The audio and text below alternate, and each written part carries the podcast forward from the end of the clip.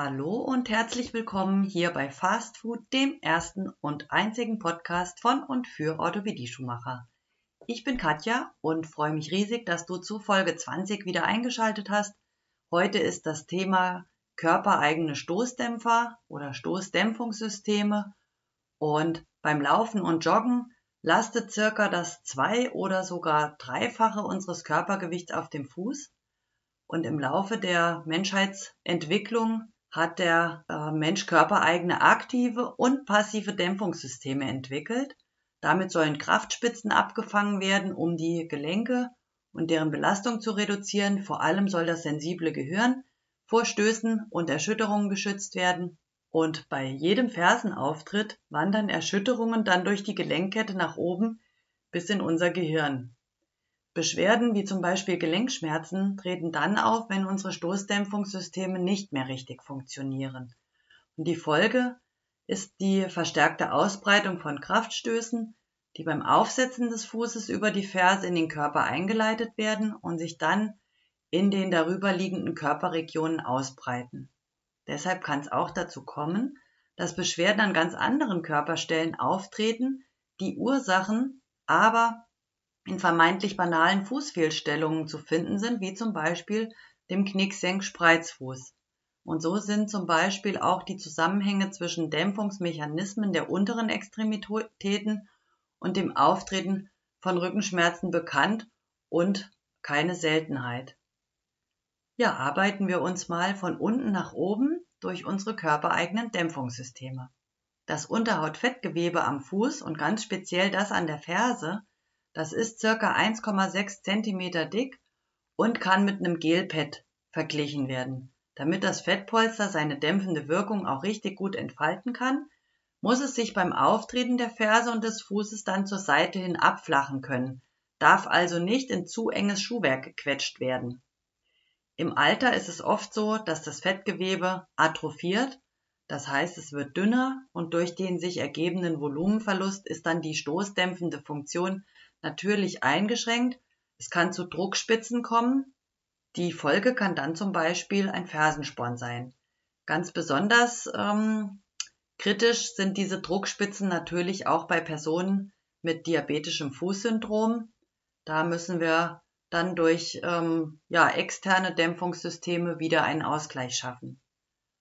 Unser nächster Stoßdämpfer ist dann das Fußgewölbe.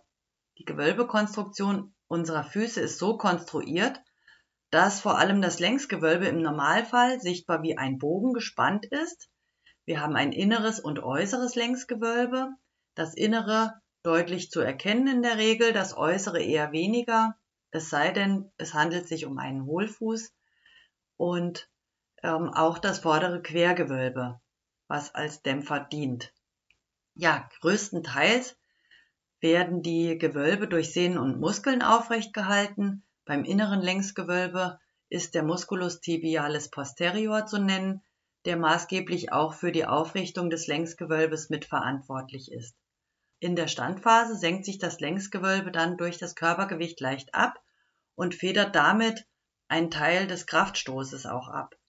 Vor allem die Plantaraponeurose, das ist das derbe Fußsohlenblatt, ähm, an der Fußsohle ähm, und auch die plantaren Bänder nehmen einen Teil der Energie auf und geben diese auch teilweise wieder beim Abstoßen des Fußes ab.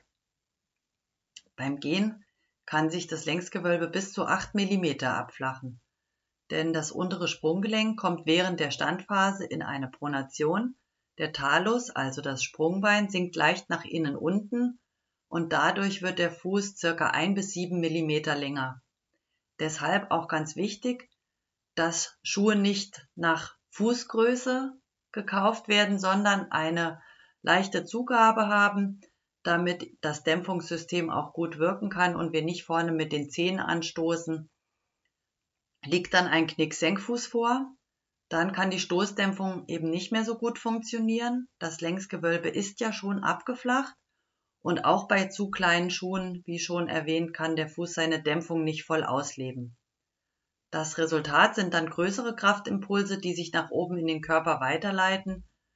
Ähm, zuerst natürlich in die Sprunggelenke und dann weiter in die Knie. Und es ist auch ganz normal, dass im Laufe des Tages unser Längsgewölbe sich abflachen wegen der Ermüdung der plantaren Muskulatur. Und jetzt könnte man ja meinen, dass Personen mit Hohlfüßen richtig Glück hatten, super Längsgewölbe, damit auch eine super Stoßdämpfung. Aber leider ist das nicht so, denn Personen mit Hohlfüßen haben ebenfalls eingeschränkte Stoßdämpfer. Sie haben beim Fersenauftritt schon sehr hohe Stoßbelastungen und generell auch größere Festigkeit und Steifigkeit in den Fußgelenken und auch die plantaren Sehnen- und Bandstrukturen sind nicht so elastisch, wie sie sein sollten. Ja, dann gehen wir eine Etage höher und zwar an die Unterschenkelmuskulatur. Der vordere Schienbeinmuskel, der Musculus tibialis anterior, der ist zum Beispiel ein Stoßdämpfer, indem er verhindert, dass der Fuß beim Gehen einfach mit der Fußspitze nach unten platscht. Menschen, die eine Peroneuslähmung haben, also eine Fußheberschwäche, die verfügen nicht mehr über diesen Stoßdämpfer. Und dann auf der Rückseite des Unterschenkels der Musculus triceps der sich aus dem Musculus gastrocnemius, dem Zwillingsmuskel, und dem Musculus soleus, dem Schollenmuskel, ähm, vereint, ist ebenfalls ein Stoßdämpfer.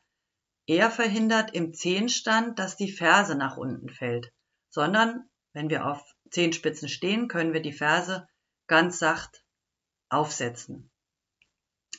Ja, dann gehen wir weiter ins Knie. Hier haben wir die Menisken, die ebenfalls Stöße abfedern. Sie federn die vom Unterschenkel kommenden Stöße ab wie ein Gelpolster und gleichen ähm, gleichzeitig auch die Unebenheiten, die sogenannten Inkongruenzen von Schienbein und Oberschenkel aus und ermöglichen so reibungsloses Gleiten der Femorkondylen auf dem Tibia-Plateau. Bei Meniskusverletzungen und Resektionen, damit ist die operative Entfernung gemeint, reibt der Gelenkknorpel des Oberschenkels auf dem Gelenkknorpel des Schienbeins und es kommt zum schnellen Verschleiß, also zur Gelenkarthrose. Kniefehlstellungen wie X-Bein, Genu valgum oder O-Bein, Genu varum sind natürlich auch von Nachteil, weil auch hier ungleiche Abnutzung im Kniegelenk ähm, ja, stattfinden. Gut, dann kommen wir an den Oberschenkel. Wenn wir uns die Muskeln des Oberschenkels anschauen, dann ähm, kontrahieren gleich zwei Muskeln gleichzeitig. Und zwar vorne und hinten am Oberschenkel. Und das ist der vierköpfige Oberschenkelmuskel, der Musculus quadriceps femoris, vorne am Oberschenkel gelegen, dessen Aufgabe die Streckung des Knies ist, und der zweiköpfige Oberschenkelbeuger, der Musculus biceps femoris, auf der Oberschenkelrückseite. Seine Aufgabe ist die Beugung des Knies. Ja, die beiden sind in der frühen Standphase, Fachbegriff ist dafür Loading Response, angespannt, um dem Knie mehr Stabilität zu geben. Die beiden Muskeln sind sozusagen in einem Bereitschaftsmodus.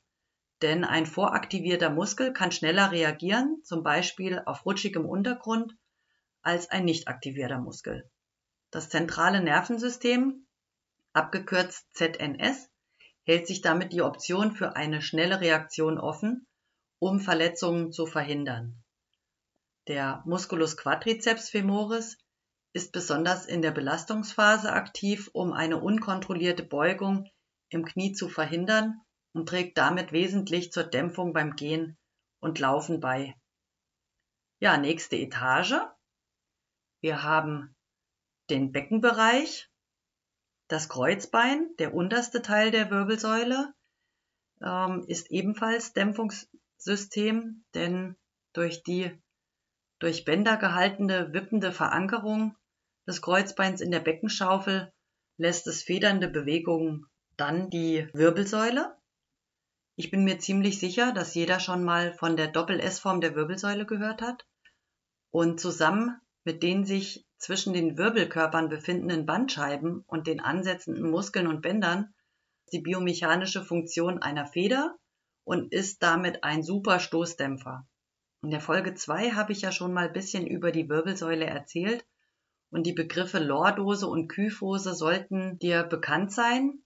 Lordose ist die Krümmung nach vorne und Kyphose die Krümmung nach hinten. Und beim Gehen vergrößern sich diese Krümmungen leicht und fangen damit Stoßbelastungen wirklich sehr wirkungsvoll ab. Die Rumpfmuskulatur unterstützt natürlich ebenfalls. Ja, dann auf geht's zu unserem Gehirn. Das ist schwimmend in Gehirnflüssigkeit gebettet, was sehr wirkungsvoll Erschütterungen abfängt. Und wenn alle unsere körpereigenen Dämpf Dämpfungssysteme intakt sind, dann herzlichen Glückwunsch. Aber was sind die Folgen, wenn dem nicht so ist und sich Fehler im System eingeschlichen haben? Im gesunden Fall erreichen nur circa 10% einer Stoßwelle noch den Schädel. Das heißt, dass 90% beim Durchlaufen des Körpers abgepuffert werden. Wenn Störungen vorhanden sind, zum Beispiel durch Knicksenkfuß oder Meniskusschaden oder Muskelschwäche oder Bandscheibenvorfall, um ein paar Beispiele zu nennen, die wir alle kennen, dann ist die Pufferwirkung eingeschränkt. Ein größerer Teil der Stoßwelle erreicht dann den Schulter-Nackenbereich und hat somit schon beim Durchlaufen des Körpers negative Auswirkungen auf die Gelenke. Zur Folge hat das ganz einfach einen größeren und schnelleren Gelenkverschleiß, das wird auch Degeneration genannt. Damit bin ich am Ende der Folge 20 angekommen. Vielen Dank, dass du zugehört hast. Einen kleinen Hinweis möchte ich noch geben. Am 18. Februar, das ist ein Samstag, da findet das zweite Online-Webinar statt zum Thema Kleinzehendeformitäten, Sesamoiditis und Fußrückenhöcker. Ich würde mich freuen, wenn du Interesse hast und daran teilnehmen möchtest. Schreib mir einfach eine E-Mail an fastfood-ost.web.de. Dann kann ich dir weitere Infos zu Kosten weiterleiten. Und ich wünsche dir eine schöne Zeit bis dahin. Alles Gute, deine Katja.